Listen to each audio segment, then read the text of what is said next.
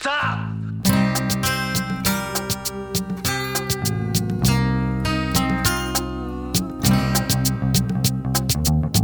Sure you want the rest of it? Dirty Harry Minute. Dirty Harry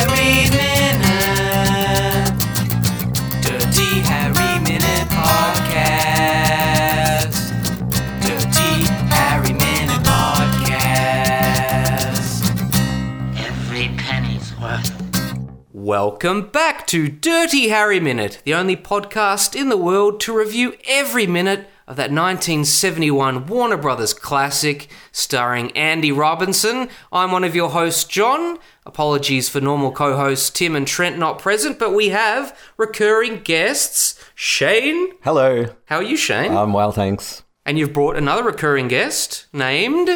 Mandy. Hi, everyone. Thanks for coming, Mandy. Pleasure to be here. Now, listeners will know Mandy has still not seen the movie in its entirety. Is that correct? That is incorrect. I have actually now since watched the movie. Actually, yesterday. Wow. So it's very current. Did you like it? I did like it. Oh, it would have been real awkward if you're like, this is the worst. I hated it. Every minute was the worst. yeah, I did find myself breaking it down, going, well, that doesn't make, make any sense. But then Shane did remind me that it was made a long time ago and I should calm down with that. I heard there's a podcast that will review every succinct minute. So if you need like something cleared up, Interesting, yeah, yeah. yeah, yeah. Well, what's your take on it, Mandy? You've just seen it recently. What's the real reason of the many that they call him Dirty Harry?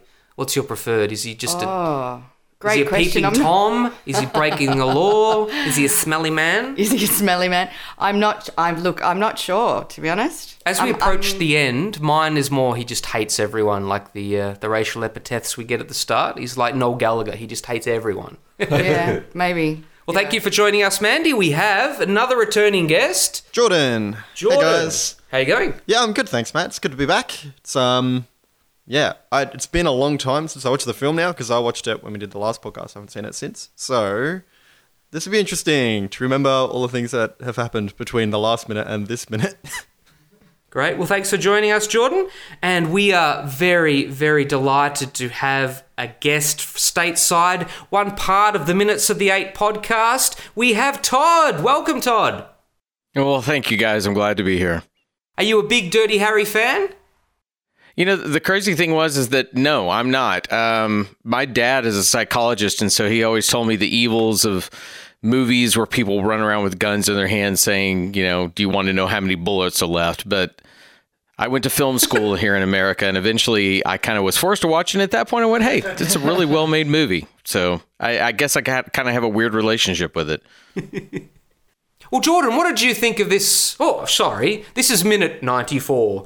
The minute begins with Scorpio climbing some stairs with Harry in keen pursuit and ends with Scorpio fleeing up yet another set of stairs. What did you think of this minute, Jordan? Uh, I actually think this minute's maybe one of the weaker minutes in the action sequences in this film, just because Dirty Harry makes some really dumb decisions.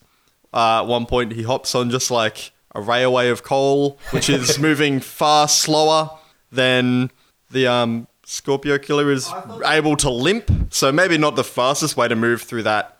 Like there. So in the minute, he hops on that, and it's clearly moving a lot slower than he could just walk and or run. And it makes him much easier to shoot. Um, so I thought that too. It makes him much easier to shoot because he's going at a constant speed. look how slow he's moving. Grandpa speed. and how long it takes him to get off. It's just such a weird decision to make. Why not just sprint it and catch up to him? it kind of looked the cinematographic. It looked nice, but that was not a practical decision. No. What do you think of this action, qu- in quotes, action scene, Todd? I mean, it'd be quite different if it was filmed today.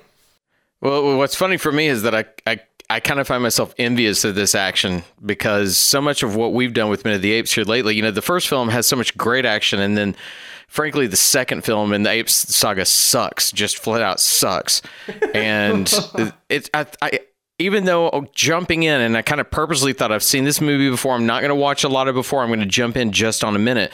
It's shot beautifully. I mean, interesting angles, stuff going on. Even though I don't quite understand riding the conveyor belt, that that whole thing in that minute that that really confuses me how that served Harry at all. Yeah, I remember um, commenting and thinking to myself that's a great location for this kind of chase sequence because you got narrow little areas, and I felt like I knew the layout enough that I wasn't confused where they're running, but they could have been running back and forwards up the same stairs for all I knew. So yeah, it was well shot and well put together. It's just an interesting spot to have a shootout. I guess the point is though, is he's in a building going upstairs, and the building doesn't go anywhere or lead to anything. So why wouldn't you just wait for a bit for him to come back down, or just an anonymous tip? Like you don't need to chase him up the stairs into this building. Like just wait for him. Like also, the dude's limping.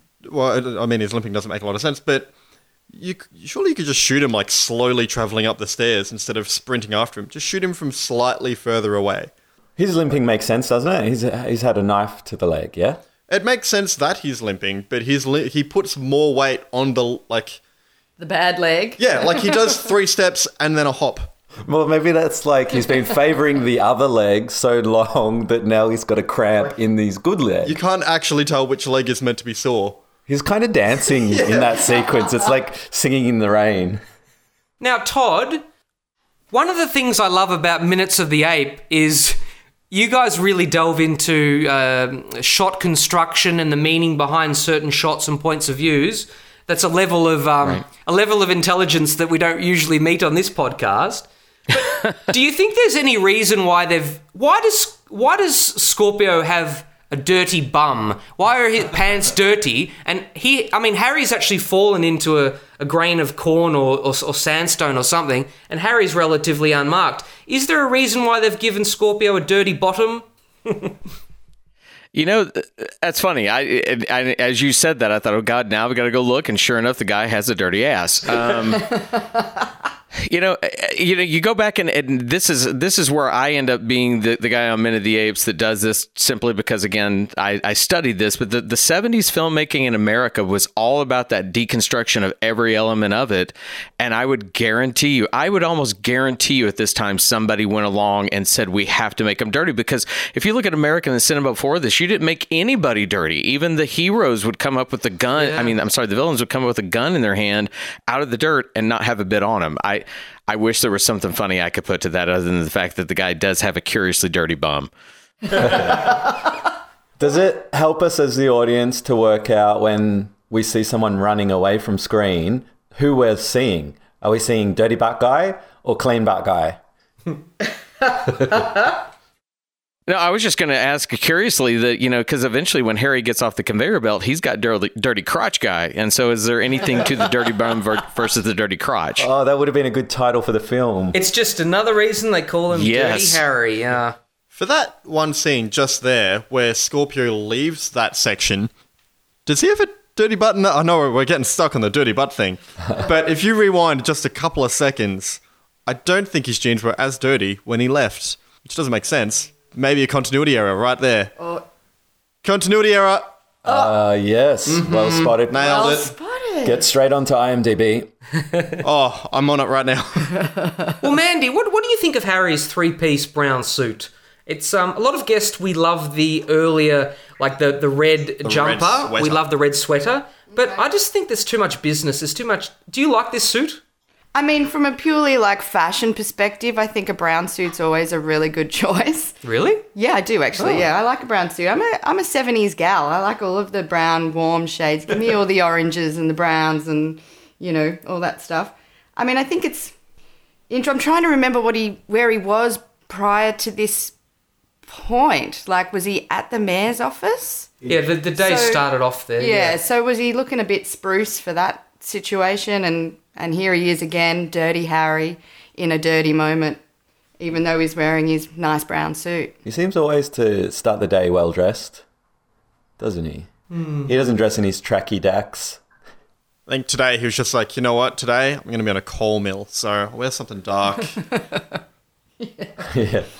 If we just go back to the start of the minute, just uh, one of my quotes. It says, Siegel had a good sense of visual storytelling, and his use of the lurching verticality of San Francisco as a sniper's dream terrain are still very effective. Do you agree with that, Todd? I, I think that's a little over analytical for it, but yeah, you know, the thing about Siegel, Siegel made some great films. Siegel was a great director, and you know, I again, I'm not the biggest fan of this film, but there's no arguing if as far as what he's done visually and what it tells. You know, the shots through the stairs instead of simply a, a generic shot that would make a television going up from behind it. He's pretty imaginative, at least with his camera work. I agree. I think this may have been a good opportunity to contrast the start of the film where the, he's sniping the girl in the crochet swimsuit, and here is like a repeat, but the the victim's getting rec- you know the victim is getting some revenge, and um, I don't know. I would have liked to have seen a, a shot like that. One vi- one visual motif that I found very interesting is if you look at the shots of Scorpio, Scorpio is continuously hidden behind wooden elements, where Harry's almost continuously running into open areas of wooden elements, and just to create that confusion of the the the villain being separated from our hero, our hero being vulnerable in the open. That's where to me Siegel is at least a director of that era that understood that he has to give a visual motif to his villain that's different than his hero. Wow. Does it remind you of a western? Because you got a lot of wood and you've got um, bullets ricocheting off the wood and this kind of thing. Yeah, you can certainly view it that way. We've got a nice another quote here, guys, about Harry's suit. It goes, Unlike some of the homicide inspectors who could easily have been mistaken for Montgomery Street stockbrokers, Harry looked like just what he was an overworked cop in a cheap suit. Does it look cheap to you, Mandy? Bit of a dig for no reason at Dirty Harry's. Wow. Clint Eastwood, who just brought his own suit to set, is just like, oh man, what's wrong with my suit? right? I really like the tie. It doesn't seem like that much of a cheap suit. I mean, I don't think it reeks of money, but then he's a cop, right? It's not like he's, you know, unless he's the bag bag man for bad guys. I don't think he's. I really like the vest. I think you can definitely overanalyze. That's what we're here to do. Oh yeah, no, no, oh yeah, no, I'm aware of We that. can't. I just I remember watching um the old westerns that Clint Eastwood did, uh, the good, the bad, and the ugly. Uh, a few dollars more and a fistful of dollars. I think that trilogy that trilogy was called, and I remember being like really into it and wondering like you know how they decided on the wardrobe and all of those things. And then later I found out that half of that costume is something that Clint Eastwood bought at an airport. Yeah, on the way, The day. yeah. So you were like, oh, I wonder how long it took for them to decide which shade of brown. It's like, pro- Clint Eastwood probably just went, here's a suit store at like a Salvo's and went, that'll do. I'm a tall man. This is the only one that fits This me. is the only Away suit. that- it's like that ill-fitting suit, and he's like, "This is the only suit that fits." Now, Todd, Yes. in Dallas, in winter, does it ever get cold enough that some of your policemen would wear, or inspectors, plain clothes policemen would wear three-piece suits, or is your are your winters pretty pretty warm? Uh, you know, Dallas is is pretty much a warm. Texas is a warm area. Uh, we're actually having a cold snap a little bit right now. I got down into the 30s last night, but you know, you're not ever going to see a cop around here wearing a three piece suit. They're always going to be in the typical regalia with you know the jackets and the badges and hats and all that kind of thing. I think you might see some detectives in in like downtown Dallas, but God knows I'd never look for them, and hopefully I've not done anything to warrant them looking at me. Do, do policemen have the right to carry their own arm, or do they have to have their issue? Is Texas a state where you can have your own, bring your own gun to work, so to speak, or do they have the, the standard nine millimeters? Or Well, as far as cops go, I don't, I, I don't know about that. I don't know what their issue is. Uh, you know, unfortunately, and I'm not trying to get political. I'm not a big fan of the carry the gun around kind of thing. But in Texas, the, there are the citizens that get to carry their guns around, and that obviously makes a lot of us very nervous. yeah, well, hopefully they don't get forty-four magnums. Um, God help me, no. this is a great location, um, Jordan. Yeah. I mean, probably I wouldn't say it's the first movie to have lo- like classic noir movies end in these sort of locations at factories or abandoned mills and stuff. And Yeah, but it's it's a nice callback to that because I guess with a lot of cop shows that happen back then, a lot of it was always just on a street, and a lot of the action that happens in this movie is like you know we've got we've got a bit of a shootout in an abandoned park, but a lot of it is just in streets in whatever city they happen to be filming in at the time. So I guess this is a bit more secluded. So there's a little less of the law and public opinion in this scene, and a lot more of just two guys having a gunfight.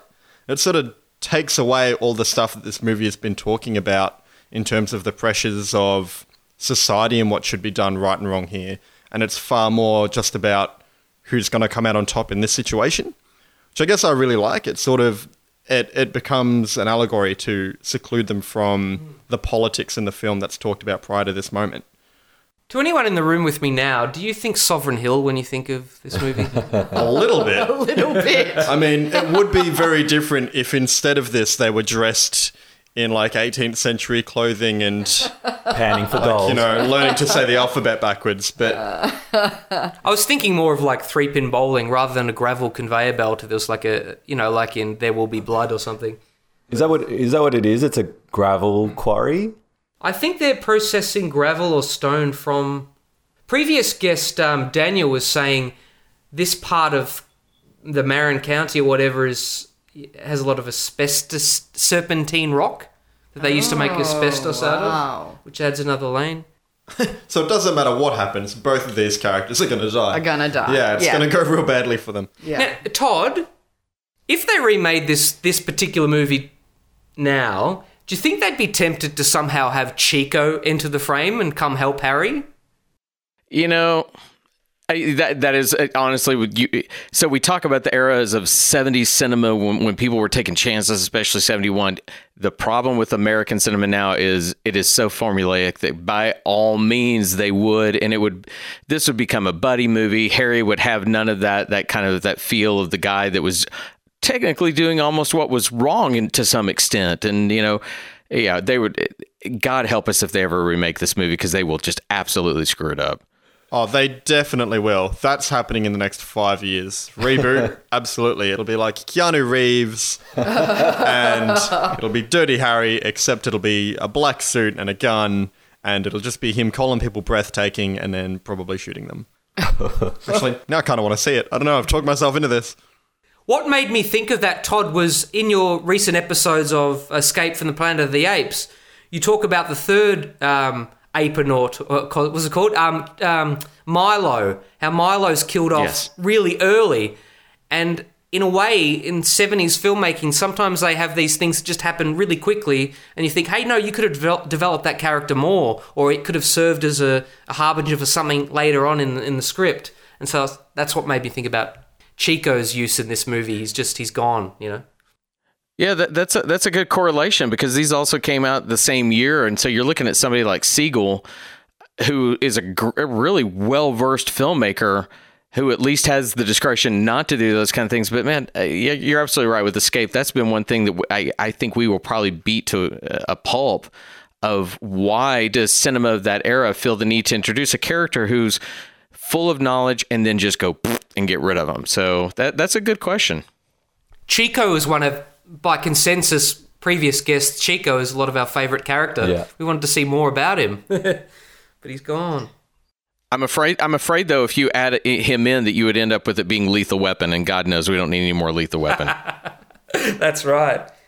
And of course, the cinematographer Bruce Surtees of Dirty Harry later goes on to um, to photograph the next one, Conquest of the Planet of the Apes. So look forward to his great cinematography there in, in Darkness. Yeah. Well, I, it's funny you say that because I saw that today, and I thought, you know, some of my favorite cinematography in the entire Ape series comes in Conquest, and uh, and forgive me because the names come so quick, and it's like one of my stomach blocks. Is it Maggie who's not seen the, this film up until now? No, it's Mandy. Mandy. Mandy. That's the uh, uh, disadvantage of hearing over a headphone. But so one of my guys that I host it with, Sean, has never seen any of the Planet of the Apes, and Wow. you know, I, I get the the thrill of kind of talking to him about these kind of things. So I can't imagine, in a way, almost not having seen this movie. It, Apes films are easy to step into and never see them before, but Dirty Harry, this had to be kind of a a wild trip to watch this for the first time with other people dissecting it minute by minute. Yeah, it really was. It was it was terrifying because I've never done I had never done a podcast before, A, and B, I had no idea what I was talking about. So yeah, it was it was tricky, but then it kind of gives you the opportunity to just look at it in isolation and um, and maybe pick up some things that maybe you wouldn't otherwise. Absolutely. I I totally see that. I mean, that's the crazy thing doing these minute by minute. And I think that those of us who've done it have that unique perspective of it's almost to the point that you break down such minutia that you're even beyond what the film is about and you start seeing things and possibilities. So I just applaud you for doing it in that same way. Sometimes it's difficult, Todd, like um, the earlier scenes in the movie, the peeping Tom scenes, right?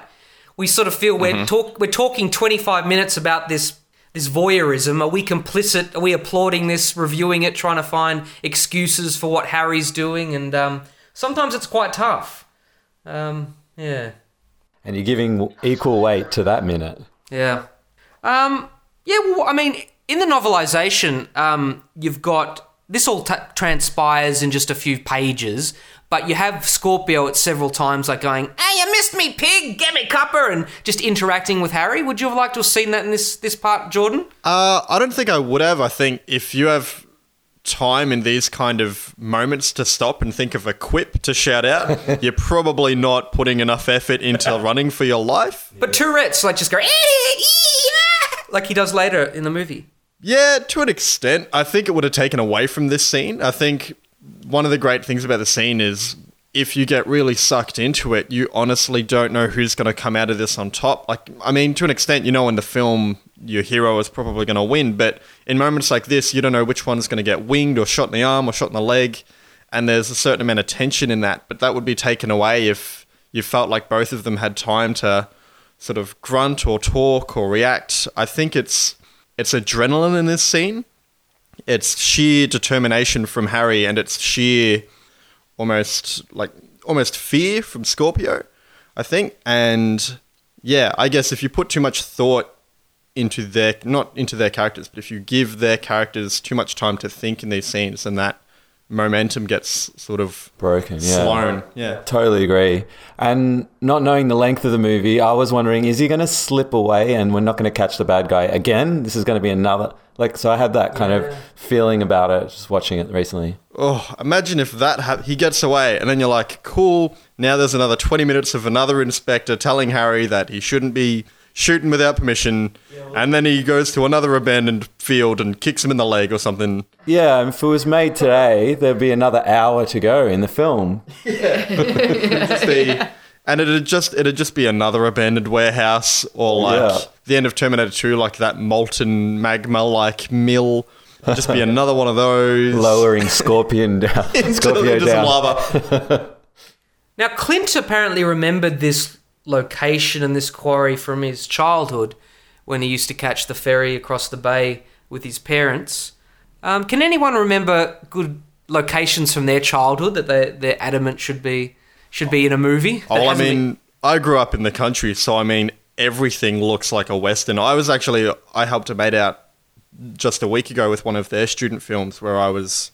Um, a hard nosed cop. no, I was I, I I was actually like an abusive husband, but it was a western, and we shot it just at one of our mates' like place because he had twenty acres and he had this beautiful old like gum tree and all the leaves pretty much died on it, and just he uh my mate he's in our podcast, Brody. He's one of the co-hosts, but he's just got a really good eye for cinematography, and he'd set it up so that it looked like this wide open plain with one tree, and just everywhere I grew up looks like something like that.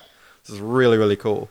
Nice. I was just thinking of Bell Street Macca's down the road. Why? No, I was just thinking about it. After this, we should all just go grab some. No, that sounds beautiful. all- those locations, country locations, and then it'll be Australiana, sort it'll uh, with the um, gum trees, so you could weave that into it. Well, I mean, I, I live on a street called uh, Honor Avenue, and if you Google Macedon Honor Avenue, it's actually a tourist location during autumn because you basically have what ends up being a tunnel of just this bright orange and red trees. All Looks beautiful. I don't know what type of film you'd shoot there. Maybe even like a like a samurai type film. Be pretty cool though. I also live in an area that's a international tourist location because they shoot neighbors in Vermont, where I'm from. So it's it's not really called Ramsay Street. well, you wouldn't know it because they always uh, have the street signs stolen. But uh, yeah, that, that's my claim to fame. Yeah. Now, Todd, not to bore you, but I've got another quote from the novelization. Okay. This is Harry in the novelization, speaking, I think, to to Chico's wife. We had beat cops when I was a kid. When I was six years old, I threw a brick at one of them. He picked it up and threw it right back. They didn't teach cops sociology in those days. I don't know. Maybe we were all better off.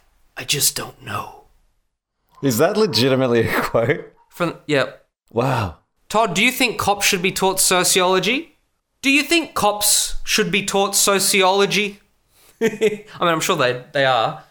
Well, you know, it's funny. It- look, I'm not trying to get too personal, but the weird thing is, I got a teenager who's about to go up to college, and you know what she wants to study is forensic psychology. My dad, again, was a psychologist, and my kid comes by an honestly. So, I think if anything, cops probably need that. And I don't know if you guys have ventured into the uh, the wonderful show on Netflix called Mindhunter about the people who learn to break down serial ki- killer behavior that they now teach to cops.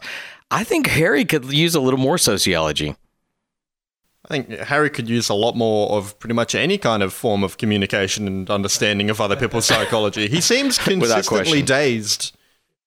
I mean, this was a time when the you know the public weren't really aware of serial killers, were they? I mean, sociopathy or whatever it's called was understood, the violent criminal, the hood, you know, in the noir sense, but psychopathy, you know, where murder itself, where murder is the motive, pure and simple, was pretty much unknown to the public at large, wasn't it? Although Harry knows he will kill again because he enjoys it.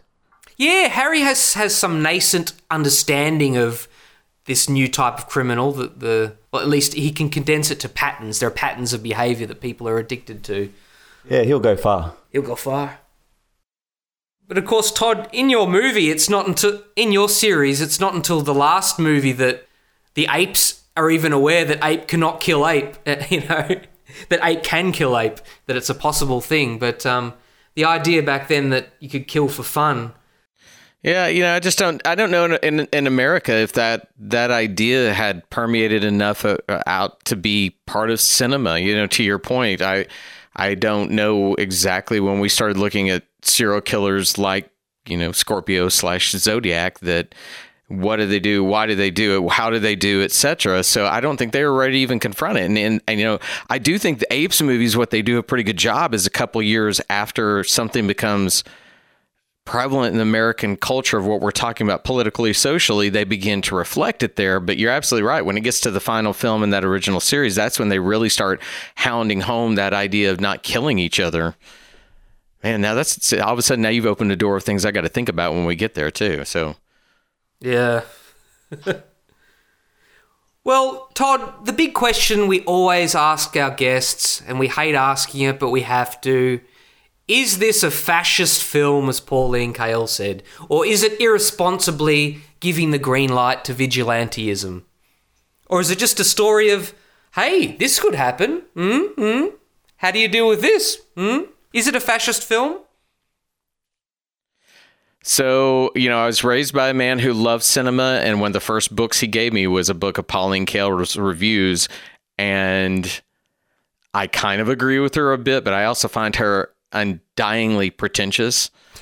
um, so I, I, you know, I would love to say it's a bit of escapism, but I do, th- you know, unfortunately, especially here in America, people get this kind of stuff and they start thinking that it's, you know, a calling card to them to go out and do what they want. And it's the wonderful thing about living in a quote unquote free society with a democracy where you can be who you want to be within the social laws. I, I worry about films like this. Um, but at the same time, I don't think it's the responsibility of the filmmaker to necessarily say this is the way you have to live. They get to say what they want to say. And I think that oftentimes something like this is a reflection upon their views and how they feel that you know society is existing right now. They don't have any other way than to send a cop out there who has no limits and to blow people away. So the problem is is I think for American cinema, especially that next about 10 to 15 years, all we got were cops that were, you know, going to blow people away and it just it's so tiresome. Yeah.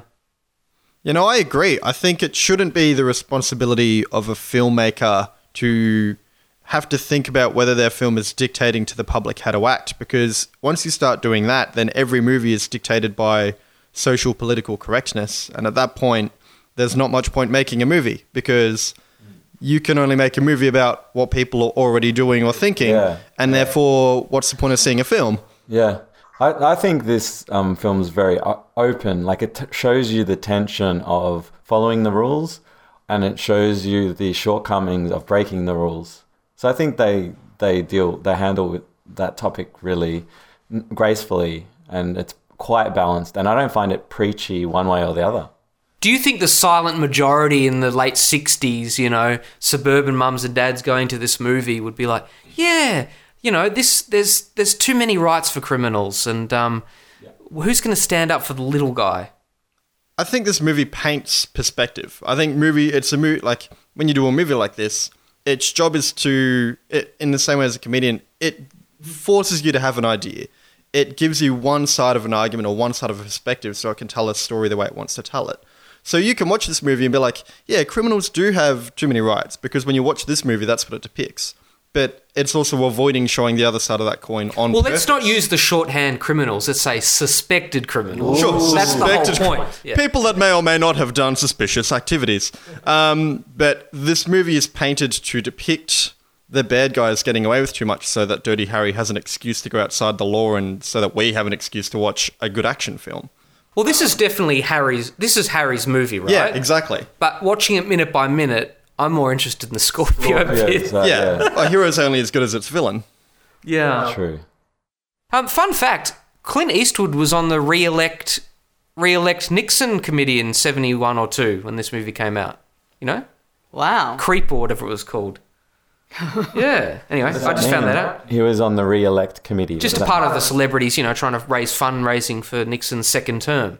In what year? 72 or what? That's more of a Todd question, I think. The 72, the Watergate, just before Watergate, trying to get, Yeah, So what could he do? Write an article for the newspaper, or probably just spoke at a few events or spoke oh, to a few chairs. He just threatened to shoot people if they didn't. It was just dirty harrying about. because now you'd be on a viral video, but I guess that didn't really apply. Todd, have you seen J. Edgar? No, I never saw that actually. You're not missing a lot. Um, it's basically a glorified TV movie that's got Leo DiCaprio in it. And um, Right. I mean, as foreigners, we know vaguely the the rumors about J. Edgar being a narcissist, about being a control freak and threatening, blackmailing politicians, and just being a crusading sort of anti-communist in the FBI. Um, but there's some parallels with this movie because I've written them down. It was a time in America when J. Edgar was, com- you know, forming the FBI that America was fearing the, the Bolshevik threat of the early 1910s. Um, obviously, we have now the compare that to Dirty Harry the 60s, the permissiveness. Um, Hoover had to, when the FBI was being formed, they had no legal rights. They had no legal rights to own guns. Um, they weren't control. You know, they weren't. They didn't have jurisdiction over kidnapping. They didn't really have any rights. And so there's that scene where Leo's Leo DiCaprio's giving them the guns, like you know, you're not allowed to have these because we're not a registered uh, force, so to speak. And Hoover is like Harry. He's obsessed with deviance. You know, he sees, he says, "I should have ten thousand names by the end of the month." And you know, he sort of knows all the hot Marys, and he's obsessed with you know old-fashioned values that Harry is. So I thought it was a bit, little bit of a companion piece to Dirty Harry. Hmm. Yeah, but I wouldn't rush to check If it I out. ever if I ever see it on HBO here one, late one night, maybe I'll subject myself to it. But then again, it doesn't sound like I'm probably would want to do that. Is that modern? Like what year was that? I think it's 2011 or something. All the best films came out in 2011. Such Can't a- think of one.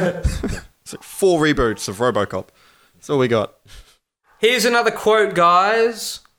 The first three Dirty Harry movies offer a tour down a scuzzy side street of mainstream 70s cinema. With their helicopter shots, no second take performances, and light jazz soundtracks, they were the kind of movies that seemed to define the decade as a low point in Hollywood. Uh, What do you think, Jordan? I disagree. I think it actually defines it as a point in Hollywood where they were starting to take some more risks. The fact that they didn't do second takes makes the films feel a lot more raw, and it also makes it feel gritty. And I think for this type of film, you need that element of grit. You need, you, like, an audience can tell they don't necessarily can identify exactly what it is, but you can see a film like this and know that there was an element of grit and an element of rawness when they filmed it, and that comes across when you watch it and adds to the performances. So I don't think it was a low point at all. I think I'd love more films like this, more films that are a bit rough around the edges. You like this movie, Shane? Yep. Yeah, I don't think there's any like boring parts to it. It all like moves pretty quickly. You got get to see a lot of um, locations end to end, and it makes sense. Like it all fits together quite well. Uh, it doesn't really matter that we don't get much of the backstory of the two main uh, characters. It, you follow them and you, you get invested in it. It's, yeah, works well. I like it. It stands up. Todd, are you happy with the amount of backstory, such as, as it is, we get from Scorpio? Was I happy with it? Is that what you said? Yeah. Is it good enough? In fact, it doesn't exist. i his backstory. Are you happy with that? I, I, I hate to say it that I, you know, uh, I, I kept going back to the, the, the wonderful David Fincher film of Zodiac, and I kept thinking there's so much there that I, I almost felt like I was plugging in for it. So that should be the answer in and of itself. No, there's there's nothing. It's you know it. I, I watch villains like that, and especially at the end where they're just sneering, and when he grabs the, I know I'm jumping ahead in your minutes, and if Richard from my show were here, this is when he'd be screaming at me that I'm jumping ahead. But guess what? I don't get to talk about the future minutes, so I'm going to talk about him anyway. Um, Do it. when Scorpio grabs the kid later on, I'm like, "Eh, why does it have to be a sneering, sniveling moment? You know, there's there's no pathos to this villain other than craze, and it's I. I- don't want to knock the movie, but I find that just I found that kind of boring. It's not menacing. It's not terrifying. Yeah, I think if you gave too much backstory to this character, I think it'd take some of what makes it scary out of it. I think the th- the good thing about not having a backstory for him is it does make you think that anyone at any point in time could just be a psycho like this. Hmm. Sometimes movies go a little too heavy to be like, well, he was an orphan and then he was like mm. beaten as a kid and then he lost his job and then and you have all of these really like consistent bad things that happen to them to make him this way. And it makes it feel far more unlikely that anyone could snap like that. Like you have to have a really particular set of like background happenings to get here. Whereas by not knowing what happened, there's an element of thinking that this guy just snapped one day. And I do kind of like that.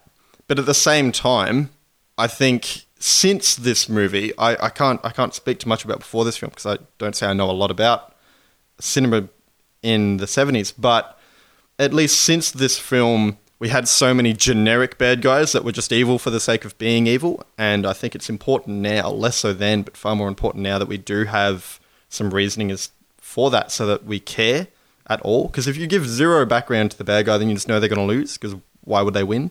Yeah.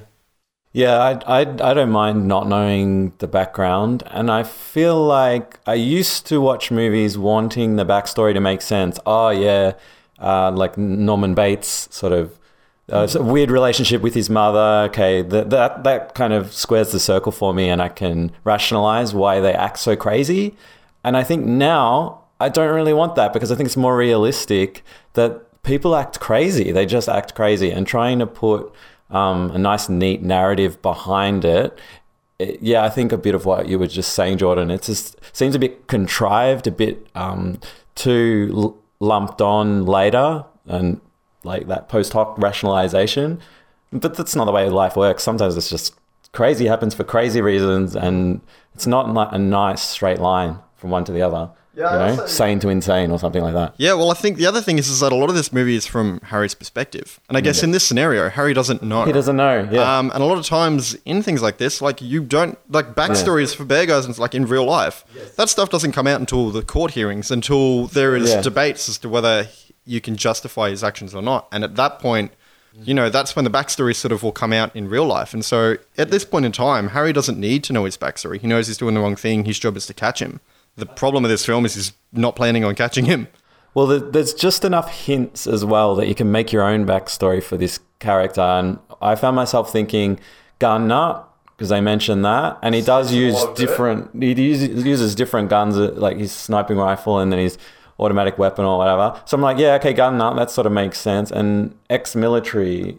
Um, John, you've, you've you've thought perhaps, yeah. I've, Maybe if he was ex-military, he'd be he would have shot Harry when Harry jumps onto the conveyor belt, or he'd have a bit more rather than just run away. He'd be a bit more strategic. Oh, we don't need a scene where oh we've done his background check and he's been analysed and he's had some post-traumatic stress disorder in his past and he's gone off his medication and who cares? And the government's Like- cancelled the Yeah. subsidy. well, the other thing is, is when you go down that path, I think a lot of movies are making this mistake. And very recently, um, on my podcast, we just reviewed a movie called The Joker. And a point that we didn't bring up in our podcast, but we had a discussion about afterwards, was a lot of films that put too much emphasis on people having psychological disorders. Is it makes the makes the audience and it makes people genuinely think that if you have any kind of psychological disorder, you're more likely to be aggressive. And it actually really poorly paints people that have social disorders. I think if you have too many movies, it's like, yeah, well, they're bad because they have trauma in their past, or they're bad because they have a social disorder. And if you're one of those people that have a social disorder and you're trying to overcome those things, and every movie is painting you as a bad guy, it's like in those 80s flicks where every bad guy was like German. Imagine being a German during those times where or English, sort of Jeremy Irons. yeah, it's like every film you're just the bad guy because. Yeah, and I and think if you're just like, well, he's bad because he has social trauma. It's like, well, it's kind of a dick thing to just put it all on that. Mandy, do you think Harry's on the spectrum himself? Gosh, I'm not well. I'm not a doctor. I'm. I don't know. I don't know. But it's very um, common these days, as you're saying, Jordan, to sort of say, well, they're on the spectrum. I mean, look at Greta Thunberg, for example, right now. You know, the fact that she's, you know, Aspie means that she shouldn't be taken seriously. I don't know. He might be, but does it matter? No, it doesn't. I just want to know if his spiel about six shots are only five, if that's part of his sort of a Tourette's re- response to all the criminals in his life. Well, Todd, I like in this minute, Todd, how it's in beautiful sunny daylight. You know, growing up on 80s films, Die Hard and everything, you, you're taught, oh, all action films have to end at night, preferably with moi- with water on the ground and the asphalt. And um, do you think it's it's taking place at high noon, sort of as a nod to the Western, or I'm really impressed that it takes place at daylight, aren't you?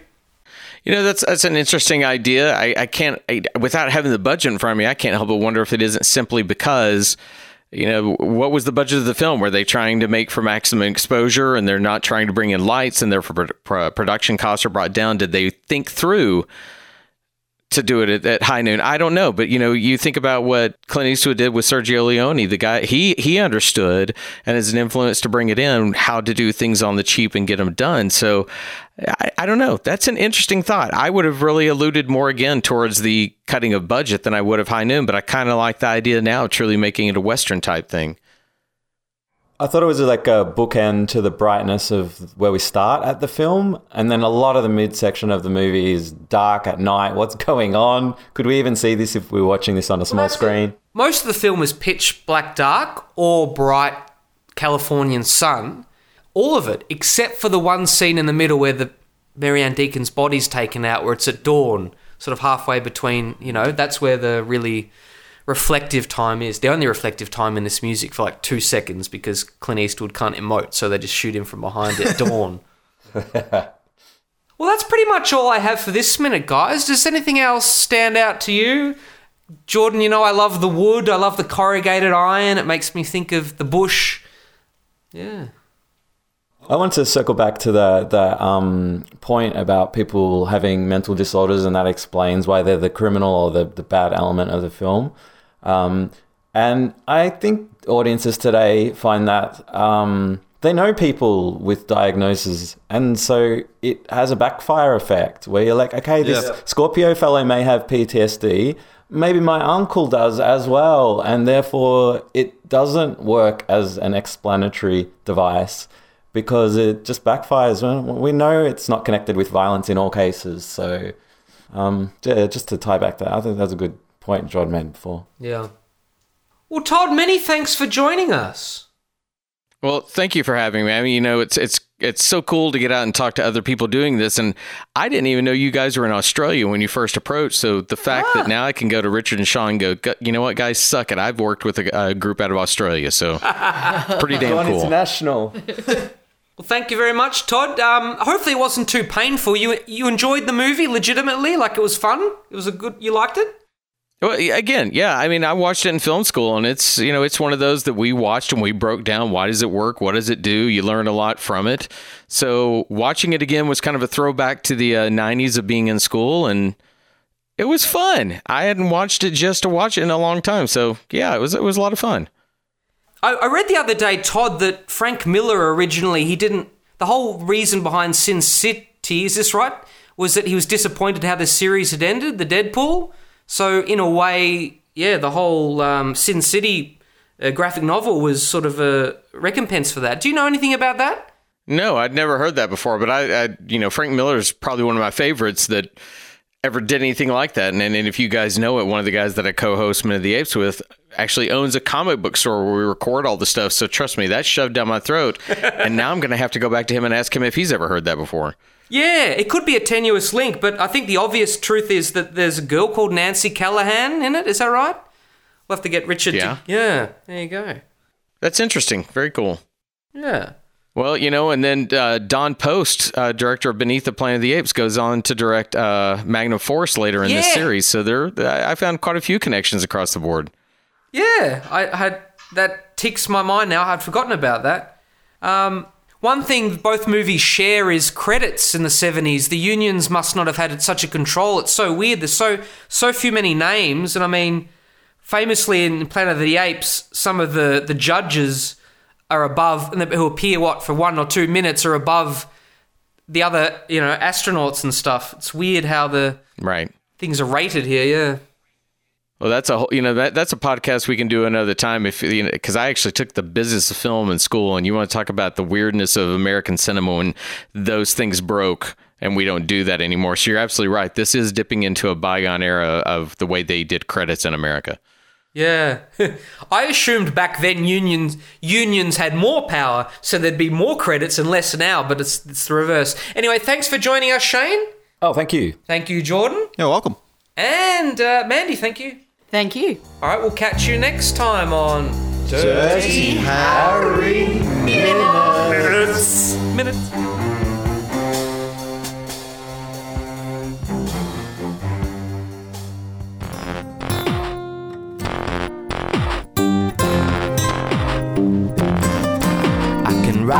another but hey, what's the point? A new man may clap as he lights another joint. I can barely now remember my wife. My police work is all I got. I don't have a life. Harry's had enough. Harry's had enough. Harry's had enough. Harry's had enough. What should my priorities be? Hang the magnum up, read my rights. I just don't give a fuck. Wanna get under the hood skin. Miranda rights never gonna get that going. Harry's had enough. Harry's had enough. Harry's had enough. Harry's had enough. Helicopter shots and magnum fights. Lot of darkness, voyeuristic action goes down at night. Gratuitous news. Me too, prudes. Laughing that hot dogs are my only food. Be fucked setting up all the equipment 40 years on. Hey, I just want something different. Word.